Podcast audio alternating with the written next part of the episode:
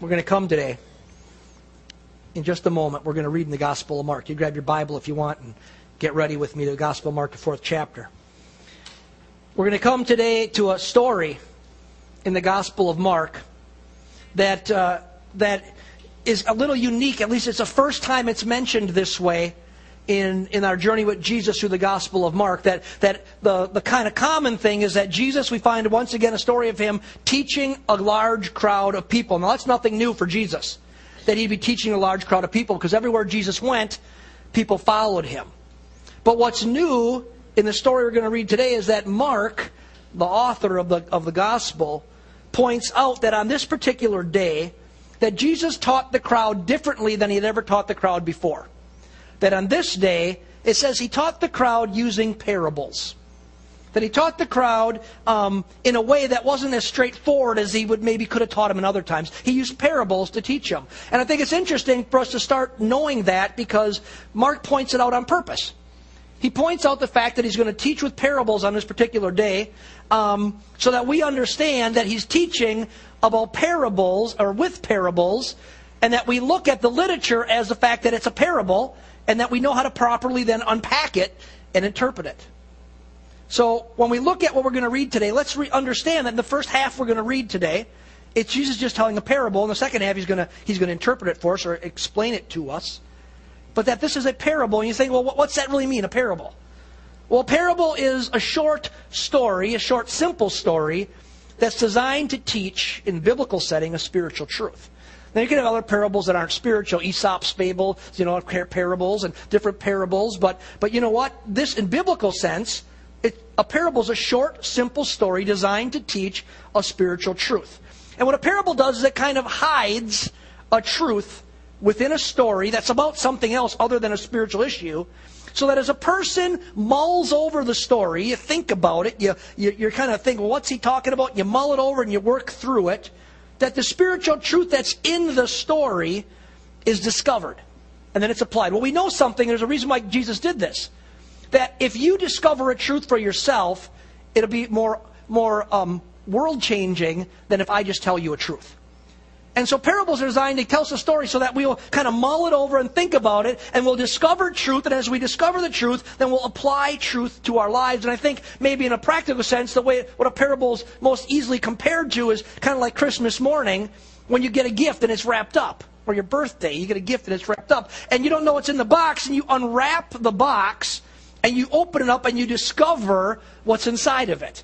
That's what a parable is designed to do. It wraps up this truth in a story and then as we unpackage it, we discover something that the Lord wants to say to us today. And that's what we find Jesus doing here. Teaching this crowd of people using parables so they can learn something and then apply it to their lives. So let's look at what the first one is. Because there's going to be a number of parables that are going to be in the next the next uh, section of Scripture. And actually, Pastor Bruce next week will be preaching, and he's going to deal with the next section of parables. And so I'm going to deal with the first one today. And this one today we're going to deal with chapter 4, starting in verse 1, is, is one of Jesus' most famous parables, the parable of the sower, and the soils. But I would say this, it's also probably one of the most misunderstood. I really believe that. Because I think I've misunderstood it, misapplied it a lot in my life. And so hopefully we can kind of straighten some of that out today as we look at it. Chapter 4 of Mark, starting in the first verse, we're going to read down to chapter verse 20. It says, and he began, who's he? Jesus, capital H there. He began to teach again by the sea. Pastor Pete, I was thinking of you this morning when I read this. He's always by the sea. Isn't that kind of nice? He's a smart guy like you. He's always by the water. You know, you live on the water. And so I was thinking, Jesus has got something going on here. He's always by the water. And so he begins to teach again by the sea. And such a very large crowd gathered to him that he got into a boat in the sea and sat down, and the whole crowd was by the sea and land, circled kind of on a semicircle on the shore. And he's out in the boat. Verse 2. And he was speaking to them many things in parables, and was saying to them in his teaching, Listen to this. Behold, the sower went out to sow. And he wasn't sowing, understand, he's not talking about sowing thread. He's talking about a person in that culture who is planting seeds. And the, the, imagery would be of a guy with this pouch on the side full of seed, and he's walking through a, through a field and he's casting seed out into the field. He's sowing seeds. The sower Listen to this. Behold, the sower went out to sow. And he was sowing, some seed fell beside the road, and the birds came and ate it up. Other seed fell on the rocky ground where it did not have much soil, and immediately it sprang up because it had no depth of soil. And after the sun had risen, it was scorched, and it, because it had no root, it withered away. Other seed fell among the thorns, and the thorns came up and choked it, and it yielded no crop. And other seeds fell into the good soil, and as they grew up and increased, they yielded a crop and produced thirty, sixty, and a hundredfold. And he was saying, He who has ears to hear, let him hear. Interesting, the same thing he said last week in the text that we read out of another book, saying, Listen, if you hear me, you better hear. He who has ears, let him hear. Verse 10 And as soon as he was alone, his followers, along with the twelve, began asking him about the parables. And he was saying to them, To you it has been given the mystery of the kingdom of God, but to those who are outside, get everything in parables, so that while seeing they may see and not perceive, and while hearing they may hear and not understand, and otherwise they might return and be forgiven. And he said to them, Do you not understand this parable? How will you understand all the parables? The sower sows the word, the word of God. These are the ones who are beside the road where the word is sown, and when they hear, immediately Satan comes and takes away the word which has been sown in them. In a similar way, these are the ones on whom the seed was sown on the rocky places, who, when they hear the word, immediately receive it with joy. And they have no firm root in themselves, but only are only temporary. Then, when affliction or persecution arises because of the word, immediately they fall away. And others are the ones on whom seed was sown among the thorns. These are the ones who have heard the word. But the worries of the world, the deceitfulness of riches, and desire for other things enter in and choke the word, and it becomes unfruitful. And those are the ones on whom seed was sown on the good soil. And they hear the word and accept it, and bear fruit 30, 60, and a hundredfold. And we'll stop at that end of that parable. Question we have to ask ourselves today is what's the spiritual truth that Jesus was trying to get the crowd to understand on that day from the parables? Remember, a parable's got truth hidden within it. He tell, it's a story designed to be unpacked so that we can discover some truth. What's the truth Jesus was trying to get that crowd that day to understand, and the truth that Jesus today wants you and me to understand? Because the Word is eternal, it's for them and it's for us, and He's trying to get them to understand something, He's trying to get us to understand something. What's He want to communicate to us today through this parable? Well, for us, it should be easy to figure that out, because not only do we get the parable, but we always get we also get chapter 10 on that gives the explanation of the parable, and in the explanation of the parable, we see the answer. And the main answer we have to the question of what is Jesus trying to teach us is, is that the main thing that Jesus teaches in this, wants, wants to accomplish in this parable is he wants those who hear his word, something we're doing today, who hear his word, he wants people who hear his word to grow spiritually and to become spiritually fruitful. But not all people who do hear his word grow and will become spiritually fruitful. He wants it, what he's trying to communicate from the story, is that people are going to hear his word, and his desire is that those who hear it will receive it, it will be effective, they will develop spiritually, and they will develop fruit, he says, 30, 60, and 100 fold. But he says not everybody who re- hears the word will, will grow at all and produce any fruit at all. That's the message that Jesus has wrapped up in this story about farming, about casting wheat. Some in the, some in the hard place, and some in the soft place, and some in the weedy place, um, some in the shallow place. You know, he's not talking about farming in his story. He really doesn't care about weed control. It's not the story. He doesn't really care about soil preparation in farming. Farmers care about that, but that's not what Jesus is getting at. He's not trying to teach a seminar on how to plant, how to grow seeds in a field, and how to make sure you get the best produce from the, from the result. He's trying to communicate to you and me that as people hear His word, His desire is that they would grow spiritually and produce fruit spiritually, but He's saying it doesn't happen in everybody's life. Well, we need to understand something from this parable. It's that Jesus' desire for you and Jesus' desire for me is that we would not only be fruitful today, we're going to talk about what that means in a minute, but that we would ever be increasing in our fruitfulness. And the reason I want to point that out is sometimes in our Christian walk, we get to a place, we, we started way down here somehow, and we get to that place and we begin to rise in our maturity level, and we begin to develop some fruit in our lives, and somebody looks at us and say, yeah, you really seem like a Christ follower, and we just stagnate right there.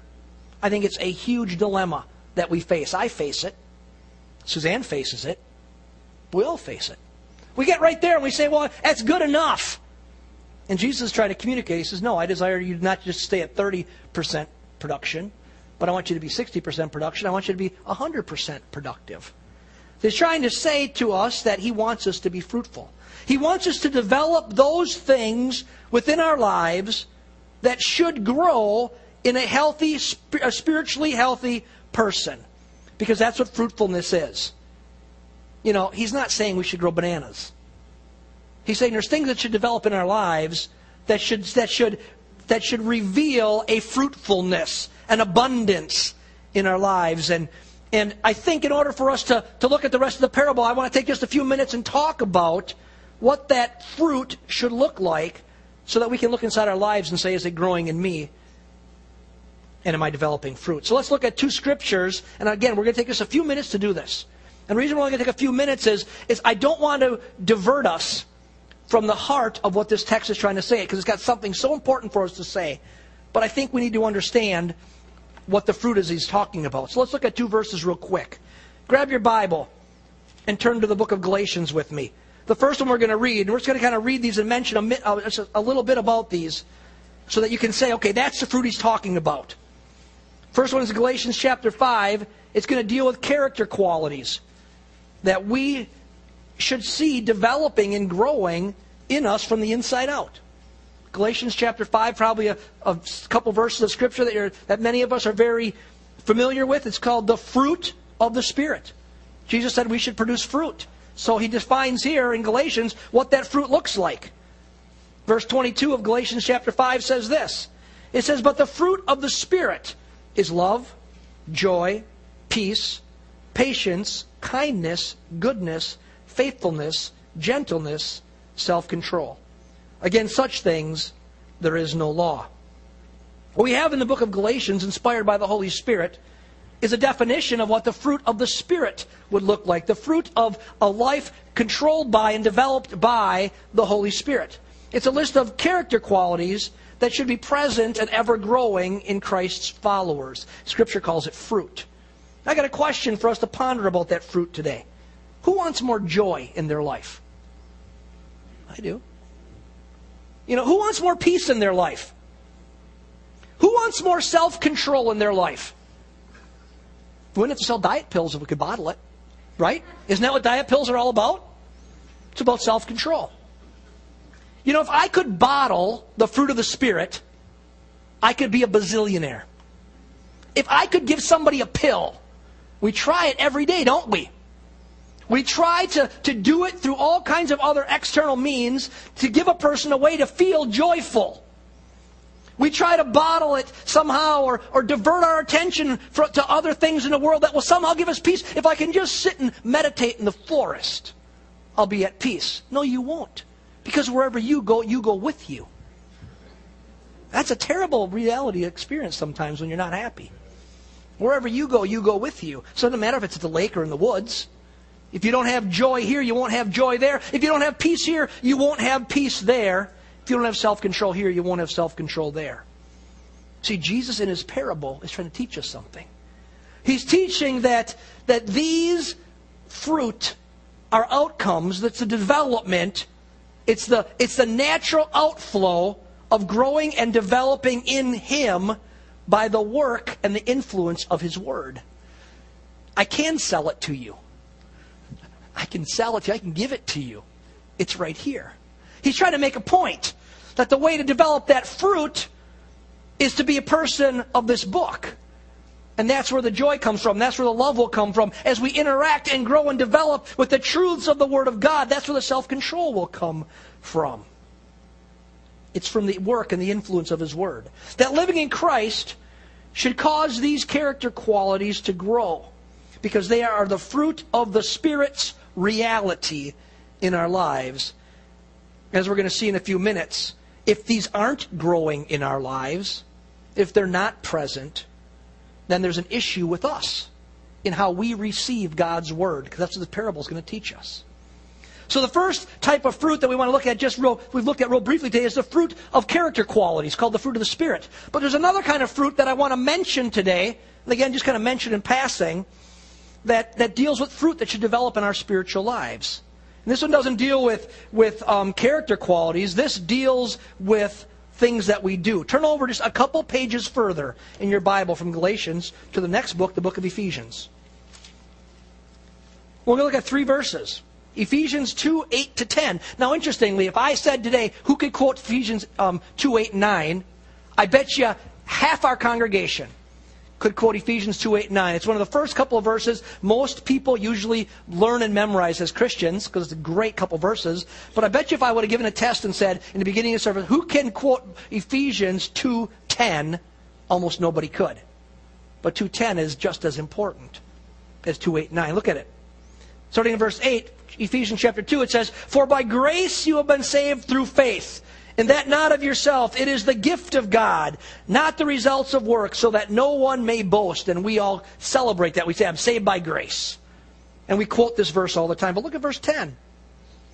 It says, For we are his workmanship. You've been saved by grace. For we are his workmanship, created in Christ Jesus for good works which God prepared beforehand so that we should walk in them.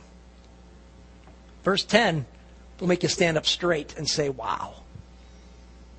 He says, We have been created to do works that were created beforehand, before we ever came to Christ. That He created us, He saved us to do good works that He planned on us doing before we were ever saved. That He's got a plan for your life and He wants you to accomplish certain things in your life. He wants to work through you to see those things done. He's got a master plan and we need to participate with it. He said, I've saved you to do good works.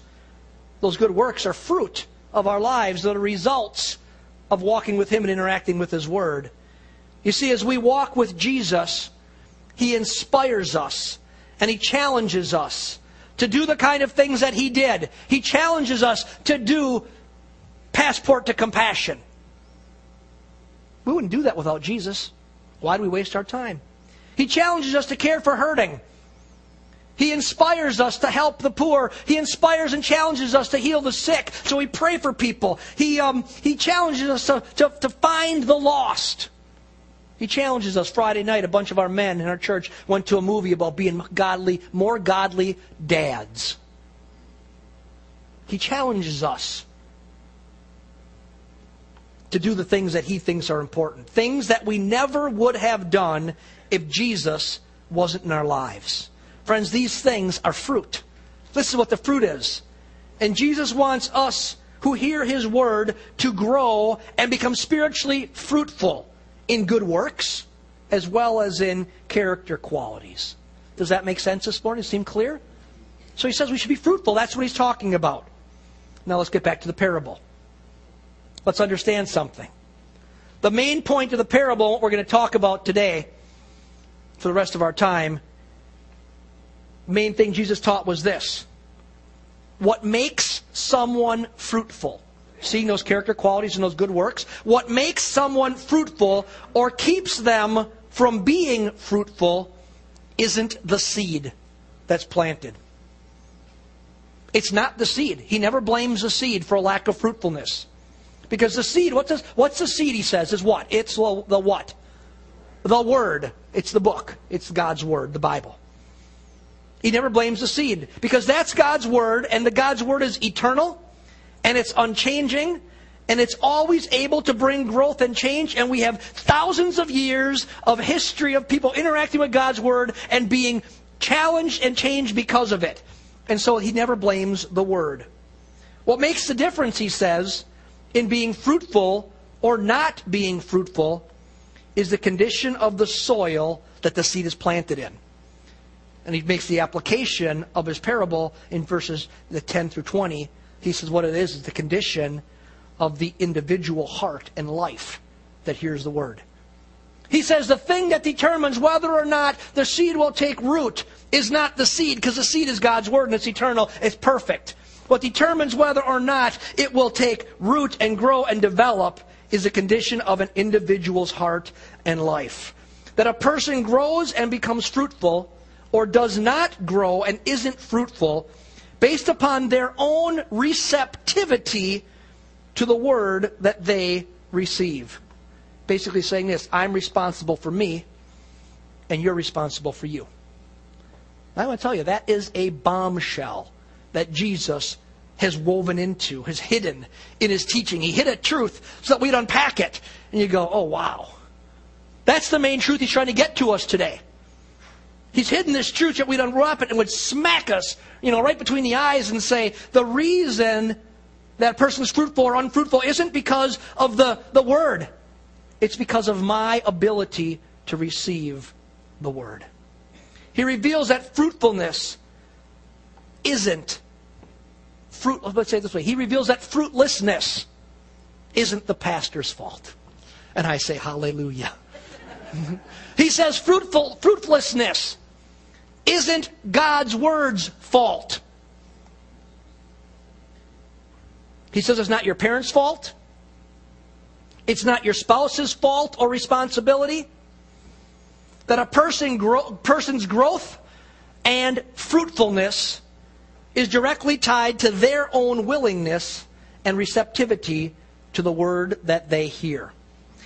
Look back at Mark chapter 4 with me. Something maybe you never noticed before about this parable. It's why I think we misunderstand it so often. What's interesting in this text is that each of the four conditions that he points out about the condition of people's hearts, each of the four Jesus identifies that the people in that unique condition, three out of the four of which don't produce any fruit, all heard the word. And it was their receptivity to the word that determined what would happen. Look at it. Look at verse 15. It says, These are, I, this is what I think happens because the way it's written here is kind of odd. He's giving the explanation. He says, These are the ones. I think he points to some people. And he says, These are the ones who are beside the road where the word is sown, and when they hear, when they hear, immediately Satan comes and takes away the word which was sown in them. Then he looks at another group and he goes, And these, in a similar way, these are the ones on whom the seed was sown on the rocky places, who, when they hear the word, immediately receive it with joy, and they have no firm root in themselves, but are only temporary. And when affliction or persecution arises because of the word, immediately they fall away. And then he looks and says, And others are the ones on whom the seed was sown among the thorns. And these are the ones who have heard the word. But the worries of the world and the deceitfulness of riches and the desires for other things enter in and choke the word, and it becomes unfruitful. He says, and then those, he points, are the ones on whom the seed was sown on the good soil, and they hear the word, they heard it, and accept it, and bear fruit 30, 60, and a hundredfold. Friends, he's trying to say this a person grows and becomes fruitful based upon their own receptivity to the word that they hear. And it's God's intention, friends, for the fruit of the Spirit and for good works to be growing and developing in each of our lives. And if that is not happening, and you need to be honest with ourselves, I needed to look in the mirror when I produced when I when I developed this message today. I had to look in the mirror and say, "Is the fruit growing?" And you know what I said? I said, "Man, I got a long ways to go." Ask yourself the question do you bear more fruit than you did 12 months ago? See if the fruit's not growing and you're not developing. Then we need to ask ourselves, why are we not being receptive to the Word of God that we are hearing? Because he says the only thing that determines whether or not we produce fruit is not the fruit and not the seed. It's our receptivity to the seed. And in the story, Jesus, because he loves us so much, he says, as you're going to look in the mirror, you're going to say, man, I'm not all there yet. I need to grow and change. So what he does in his story here, in his parable, is he shows three reasons why someone can hear the word, because they all heard it, and not be changed and not be blessed by it. Because he wants you to change and he wants you to be blessed. And he wants me to be blessed.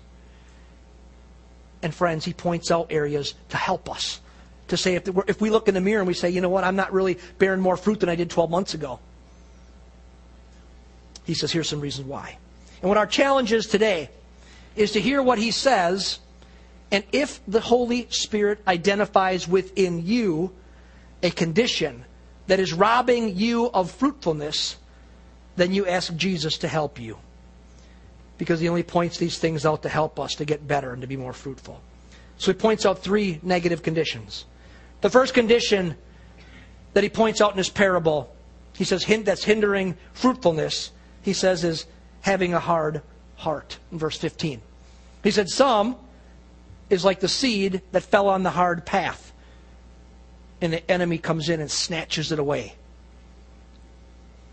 It's the seed is scattered on a hard place where it can't, it can't get into it.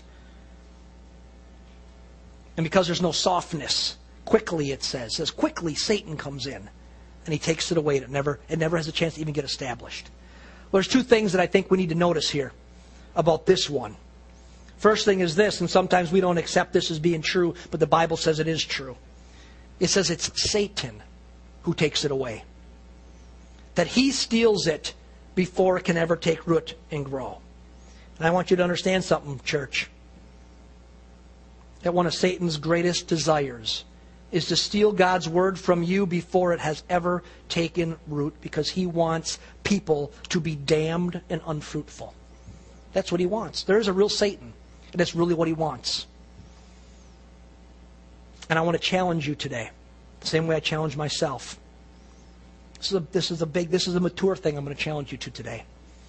That when you feel resistant to making changes that are prompted from God's word, that will lead to unfruitfulness. You know they will because you're not lining up with what God's truth says. Understand something today that Satan is the person who is encouraging that resistance. Here I said, when you are resistant to what God's word says, it's not because you don't like the preacher. I don't like I don't like that today he wore a sport coat when he normally doesn't. It's not that it was too hot in the sanctuary. It's not that I didn't like the songs in advance. It's not that whatever the excuse could be. When we find ourselves being resistant to making changes and adapting and, and being conformed to the very image of God that the Word of God is challenging us to, that resistance inside of us is not coming from God. That resistance itself is literally coming from Satan, and he's encouraging you to be resistant to God's Word. And I simply say to you this way don't let the devil win. Don't let him win. We don't have to let him win. We can say, God, bring it on. Change me. That's the first thing of this hard, of this hard, where the seed's planted on the hard soil. Second thing we need to understand is this. We need to figure out how in the world does Satan steal the word before it can take root. He says Satan in this one one out of four. He says the word's planted, it falls in the hard ground, and Satan snatches it up, kind of like a bird. He draws a picture, comes in and snatches it up before it can ever sink into the soil. How does that happen? Well, this is where the comparison to the, to the hard path, why he put it in a word picture called a parable, where the, where the comparison to the hard path comes in. Think about this word picture that Jesus is painting here. He's painting a picture of a man or a woman with his bag on their side, full of seed, walking through a field, and he's casting the seed out, and he's walking along. As he casts the seed, some of the seed falls in the field, and some of it, not even a man's intention, some of it falls on this hard path that's along the edge of the field. The, the, the, path that you would normally walk on to get from this field to that field to that field, and it, there's this hard path. And some of the seed falls on that hard path that's at the edge of the field. Think about something. What distinguishes that hard path from this soft field over here? Where here the Word of God sinks into it, but here it sits on top of it so the, the enemy can come and snatch it away. What distinguishes the soft from the hard? I think it's really simple. That's what his word picture is trying to teach us is that the path has been beaten rock hard as people have walked on it and oxen have pulled carts on it, and wheels of the carts have gone on it. Just like if you have a, a place in a field or a woods that you walk on repeatedly, it gets hard. He's trying to say, picture, this hard path has been, become hard because of the constant activity that's going on on this path. But the field has been tilled up and it's been made soft. The only difference between the, the field and the hard path is that this one's been broken loose and this one's had constant activity, beating it down, beating it down, beating it down, and making it rock hard. Well, friends, I believe the main emphasis of Jesus' metaphor here has to do with busyness. I honestly believe this is what he's trying to teach us. It's busyness. The continual activity on the path that makes it hard. That we as people so often beat the ground of our lives asphalt hard with our constant activity, and our hearts can become like a hard path when we are continually, and listen to me, and I tried to pick these words carefully, when we are constantly on the go and take no time for contemplation or spiritual thought. Because the contemplation and the spiritual thought actually breaks up the hardness. Friends, understand me today, and this is an American malady. And I would say this men, more than women, it's a male malady, and it keeps us from developing fruit. A mind that is always on the go doesn't engage in the moment. A mind that's always running somewhere else doesn't engage in the moment, in the moment when God's word is given, because that mind is really mentally and emotionally somewhere else. It's thinking about something else. God's word is being presented here, but it's really because of its, it's a mind that's frenzied and it's always on the go. It's always thinking about something else. It's a hard mind and the word can't penetrate it because you're never in the moment. And that preoccupation creates a hardness that keeps God's word from penetrating and being able to take root. I would take a bet today if somebody offered it to me. You say, oh, you're a gambler? No, I'm not. But it's a safe bet. Suzanne knows. I only say, I'll bet you if I'm 100% sure I'm right. And I like to lose. I would take a bet today that as we're talking right now, some in this room are thinking about something else. You're not engaged in the moment. You're thinking about something later or something that happened earlier. You're thinking about the Brewers' victory last night. I hesitate to even say this because it's going to make your mind go somewhere else. I don't want to do that, but I want to point out to you so that God can help you if this is you. You're thinking about something else. You're thinking about the Badgers' victory or the Brewers' victory or today that the Packers are going to stomp on the Denver Broncos. That's what you're thinking about.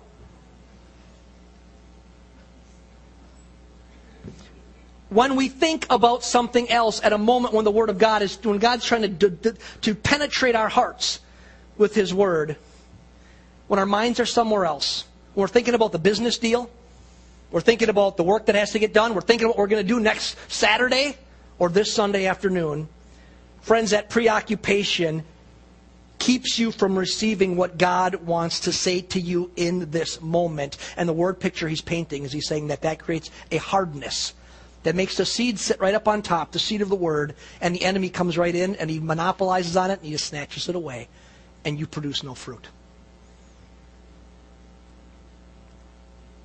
I say that today, obviously, just trying to be honest with the word, but that's what I thought. How do I, how, what do I say after saying that? I simply say this let's just think about that and ask God, is that me? That's the first thing he said renders people fruitless.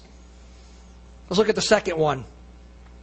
Second condition that Jesus says from his parable that hinders fruitfulness. He says it's called shallow soil or a shallow heart. And the picture he paints here is of a seed falling into just a little teeny thin layer of soil that's on top of some very hard surface. Maybe it's rocky, or maybe it's cart path like. It's hard, and there's a little bit of topsoil on top of that. And the seed falls into the soil. It's got enough depth to fall into it. But then when it germinates and it sprouts, its roots can't go down deep because of the hardness. And when the sun comes out, it fries it and it withers away, and he dies. I think the condition he's talking about here, when he's not talking about farming, he's talking about our hearts. I think the condition he's talking about here arises from a misunderstanding about Christianity as a whole. It's talking about someone who sprouts up quickly and falls away quickly. It's a misunderstanding about Christianity as a whole. It's a false belief that when a person comes to Christ, that everything in life becomes easy and there's no more problems. Is that true? Can you turn on about a dozen preachers on TV this morning that will tell you it's true? You can. Can you go to a thousand churches in our state today, and I'm not trying to criticize them, I'm just trying to point out a truth, that will tell you that's true? There are. It's all blessing. It's all just wonderful when you come to Jesus. Friends, with that false belief as a shallow foundation of a person's spiritual life, what happens is when a problem arises, the person gives up on God. He walk away from the things of God. They usually quit the church they're attending. All things that obviously render them fruitless. You want to know some reality today? if you want to produce fruit, if you want to really be fruitful, let me tell you something that's a reality, it's a truth today. The reality is that Christians still face problems. Hear this. And it's during the problems. It's during your walking through the problems of life that much of the character fruit in your life will be developed. It's walking through adversity that causes you to grow and develop. Simple illustration. You don't ever learn how to love if you only have to love people who are easy to love. But if you have to love people that are hard to love, you have an opportunity to grow in love. It's the hard times that give you the opportunity to grow in love. If you want to see yourself blossom with Christ, then don't run from problems when they hit. Don't blame God and, and get bitter. Rather, ask God to make you better through the situation, through the challenge. Friends, fruitlessness, fruitlessness comes from running away, but fruitfulness comes from standing strong and digging deep into God's Word and running to God and running to His people the third thing. The last condition that Jesus says hinders fruitfulness. He calls it a divided heart. You want to know what a divided heart is? I think the easiest way to explain it a divided heart, he says, produces unfruitfulness. And you know what it is? It's a life lived saying that Jesus is number one. Hands raised in worship. Jesus is my all in all. You got a t shirt on. You know, K Love.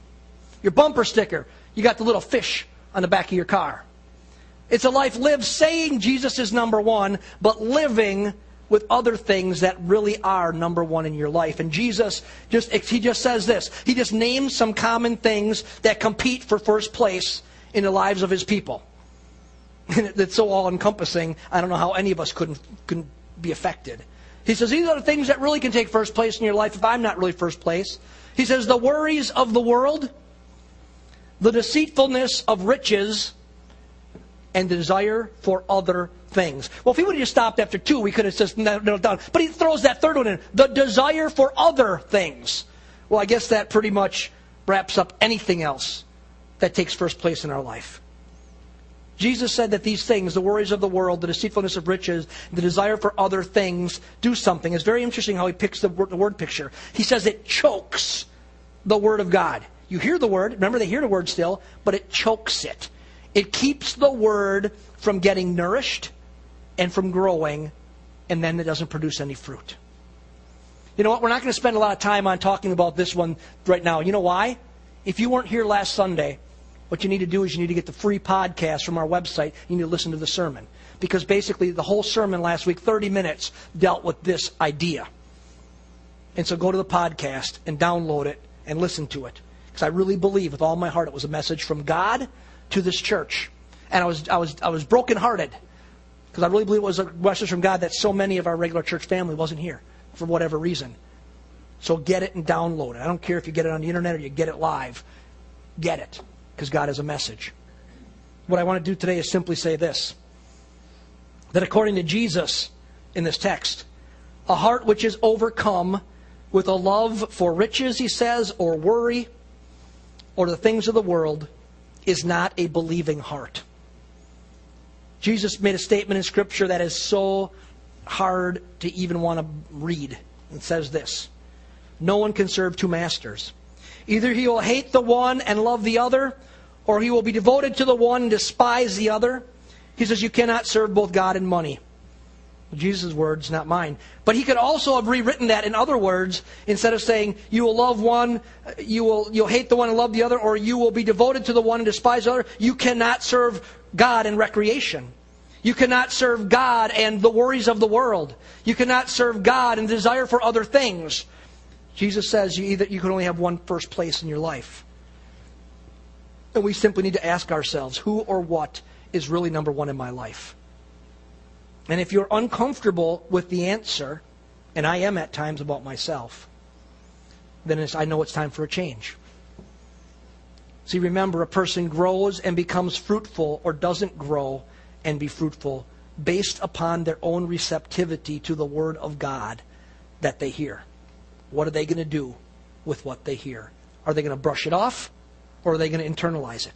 Are they going to ignore it because they're thinking about something else and not engage in the moment? Or are they going to say, God, put those things aside. Help me to focus on what you're saying to me today. Because, friends, Jesus wants those who hear his word to grow and to be fruitful. And my challenge for you as your pastor is let's be good soil. And let's produce a great fruitful harvest. The word of God will do the work. We just have to hear it. We have to ask God to help it help us to receive it so it can change us. That makes sense today? Would you stand with me?